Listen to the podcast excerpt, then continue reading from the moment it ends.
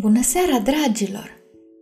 În seara aceasta vom afla mai multe despre ceea ce se petrece în pădure și dacă Anten, Luna, Nebuna și sora Ignația s-au întâlnit cumva în pădure. Capitolul 31, în care o nebună găsește o casă în copac. Să zbori în spatele unor păsări de hârtie este mai puțin comod decât și-ar imagina cineva – Chiar dacă nebuna era obișnuită cu greutățile, mișcarea aripilor de hârtie îi răni pielea. Se umplu de tăieturi până la sânge. Încă puțin, zise ea. Vedea locul în minte, un smârc, un șir de cratere, un copac foarte mare cu o ușă în el, un mic observator prin care puteai să te uiți la stele. ia aici, ia aici, ia aici. În toți acești ani, inima ei desenase imaginea fetei, copila ei lumească, Imaginea desenată de inima ei era adevărată, acum știa. Înainte să se fi născut nebuna, mama ei sacrificase un prunc pentru vrăjitoare, un băiat, așa îi se spusese. Știa că mama avea viziuni cu băiatul crescând, le avusese până când murise. Nebuna își vedea și ea scumpa copilă, devenită acum fată mare. Păr negru, ochi negri și piele de culoarea chihlimbarului șlefuit, un odor, degete pricepute, privire sceptică, surorile spuneau că e doar produsul nebuniei ei și totuși putuse desena o hartă, una care o ducea la fica ei. Îi simțea adevărul îmbubuitul și fermințarea din oase. Aici, oftă nebuna și arătă în jos. Un smârc, exact cum îl văzuse ea în minte. Era real. Șapte cratere pe margine, exact cum le văzuse în minte. Și ele erau reale. Un atelier clădit din piatră, cu un observator, real și el, iar mai încolo, lângă o grădiniță, un grajd și două scaune de lemn așezate sub un umbrar înflorit, un copac uriaș, cu ușă și ferestre. Nebuna a simțit că îi sare inima din piept. ia aici, ia aici, ia aici. Păsările se înălțară în zbor și apoi aterizară încet pe pământ, ducând-o pe nebună cu ele și lăsând-o jos cu blândețea unei mame care își pune copilul în pat.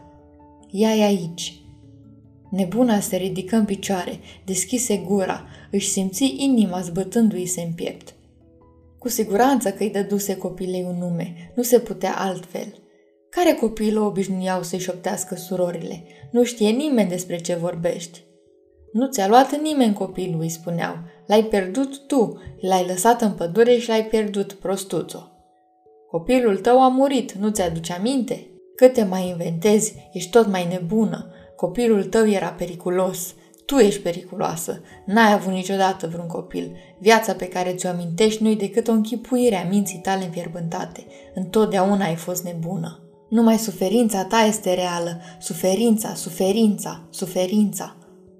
Știa că și copila era reală, și casa în care trăise, și soțul care o iubise, care avea acum o soție nouă și o familie nouă, un alt copil. N-a existat nici când niciun copil. Nimeni nu știe cine ești, nimeni nu-și amintește de tine, nimeni nu simte lipsa. Tu nu existi.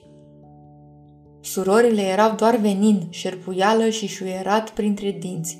Vocile lor îi se tărau în sus pe spinare și se încolăceau în jurul gâtului. O strângeau tare cu minciunile lor, dar făceau ce li se spunea. În turn exista o singură mincinoasă, iar nebuna știa cine era. Scutură din cap. Minciuni, zise ea cu voce tare. Mi-a spus minciuni. Pe vremuri fusese o fată îndrăgostită și o nevastă deșteaptă și o mamă în devenire, pe urmă o mamă furioasă, o mamă îndurerată. Durerea o nebunise, da, sigur că da, doar o făcuse să vadă adevărul. Cât timp a trecut de atunci, șopti ea. Se îndoi de spate și își luă burta în brațe de parcă voia să țină suferința înăuntru, un gest fără rezultat, din păcate. Avusese nevoie de mulți ani ca să învețe moduri mai bune de a se împotrivi devoratoarei de suferință.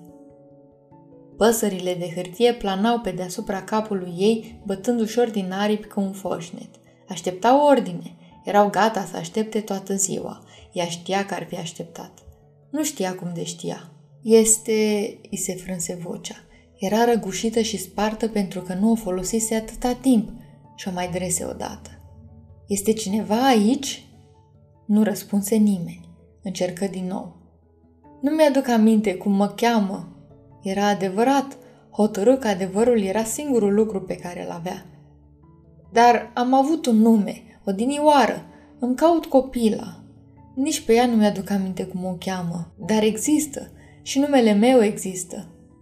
Înainte să o ia totul razna, trăiam cu fica și cu soțul meu. Pe ea mi-au luat-o.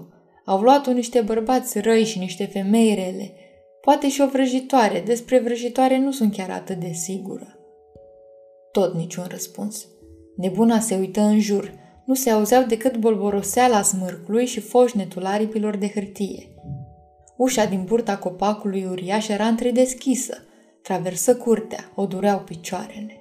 Era desculță și nu avea tălpile bătătorite. Oare când atinseseră pământul ultima oară? Nu își prea amintea. Celula ei era mică, piatra era netedă, ajungea dintr-o parte în cealaltă din șase pași mici. Când era fetiță, alerga desculță ori de câte ori avea ocazia, dar asta se întâmplase cu o mie de vieți în urmă. Poate că îi se întâmplase altcuiva. O capră început să behăie, pe urmă alta. Una era de culoarea pâinii prăjite, cealaltă de culoarea cărbunelui. Se uitau la nebună cu ochii lor mari și umezi. Le era foame și aveau ugerele umflate. Trebuiau mulse. Tresări și-și dădu seama că mulsese capre, acum multă vreme. Găinile cotcodăceau în țarcul lor și își lipeau ciocurile de împletiturile de răchită care le țineau înăuntru, băteau disperate din aripi și lor le era foame. Cine are grijă de voi?" întrebă nebuna. Și unde sunt acum?" Lăsă deoparte țipetele vrednice de milă ale animalelor și intră pe ușă. Înăuntru era o casă ordonată, curată și plăcută, covoare pe jos, cuverturi pe fotolii, două paturi ridicate sub tavan printr-un sistem ingenios de frânghii și scripeți. Erau rochii pe urmerașe și mantii în cuier. Sub unul dintre paturi ședeau rezemate de perete mai multe bastoane – Existau gemuri, mănunchiuri de ierburi, carne uscată presărată cu mirodenii și sare. Pe masă se învechea o roată de brânză. Pe perete erau desene făcute de mână, pe hârtie, pe lemn, pe coajă întinsă de copac. Un dragon care stătea pe capul unei femei, un monstru cu înfățișare ciudată, un munte deasupra căruia era o lună ca un pandantiv, un turn din care se apleca afară o femeie cu părul negru, întinzând mâna spre o pasăre – Ea e aici, scria în partea de jos. Fiecare desen era semnat cu un scris de copil. Luna. Așa scria pe ele. Luna, șopti nebuna. Luna, luna, luna. De fiecare dată când rostea numele, parcă ceva dinăuntrul ei se așeza cu un țăcănit la locul potrivit. Își simți inima bătând și bătând și bătând. Oftă. Pe fica mea o cheamă Luna, șoptia. Știa în inima ei că era adevărat. Așternuturile erau reci, vatra era rece, pe covorașul de la ușă nu se vedeau pantofi. Nu era nimeni în jur. Asta însemna că Luna și cine mai trăia în casa aceea nu erau acolo, erau în pădure. Iar în pădure exista o vrăjitoare. Capitolul 32, în care Luna găsește o pasăre de hârtie. Mai multe, de fapt. Soarele era deja sus pe cer când luna își recăpătă cunoștința. Zăcea pe ceva foarte moale, atât de moale încât la început crezuse că era la ea în pat. Deschise ochii și văzut cerul brăzat de crengile copacilor. Se uită chiorâș la el, se înfioră și se ridică. Încercă să evalueze situația. Cra, oftă cioara, slavă cerului. Mai întâi își verifică tot corpul. Avea o zgârietură pe obraz, dar nu părea deosebit de adâncă și un cucui care o durea la atingere. Avea sânge uscat în păr. Rochia îi se rupsese la poale și în coate. În afară de asta, nimic nu părea stricat în mod special, ceea ce era remarcabil. Și mai remarcabil, stătea pe un pâlc de ciuperci enorme care crescuseră la marginea albiei unui pârâu. Luna nu mai văzuse niciodată ciuperci atât de mari sau atât de comode. Nu numai că i-amortizaseră căderea, dar o împiedicaseră să se rostogolească în părâu și poate să se nece. Cra, zise cioara, hai acasă. Așteaptă un pic, zise luna îmbuvnată. Scormoni în traistă și scoase jurnalul, apoi îl deschise la hartă. Casa ei era marcată. Izvoarele, colinele și povârnișurile erau marcate, la fel și locurile periculoase. Orașele vechi devenite ruine, propăstile, craterele, cascadele, geizerele, locurile pe unde nu putea trece, iar în colțul de jos, ciuperci scria pe hartă. Ciuperci? zise luna cu voce tare. Cra, zise cioara, despre ce vorbești? Ciupercile de pe hartă erau lângă un purâu, nu ducea spre traseul ei, dar ducea spre un loc unde putea trece pe un teren mai stabil. Poate. Cra, se voi căricioara. Te rog, hai acasă. Luna clătină din cap. Nu, zise ea. Bunica are nevoie de mine. Simt cu toată ființa mea. Nu plecăm din pădure fără ea. Se ridică în picioare clătinându-se și strâmbându-se, puse caietul la loc în traistă și se strădui să meargă fără să-și chiopăteze. Cu fiecare pas, rănile o dureau ceva mai puțin și mintea îi se limpezea ceva mai mult. Cu fiecare pas își simțea oasele mai puternice, mai puțin vătămate și chiar sângele uscat din păr îi se părea mai puțin greu, mai puțin închegat și lipicios. Curând își trecut degetele prin păr și sângele dispăruse. Cucuiul dispăruse și el, chiar și tăietura de pe față și rochia ruptă păreau să se fi vindecat singure. Ciudat, gândi Luna. Nu se întoarse, așa că nu observă că urmele pașilor ei se umpleau de flori, că fiecare floare se legăna în vânt și că toate florescențele lor mari și viv colorate și întorceau fața după fata care le părăsea.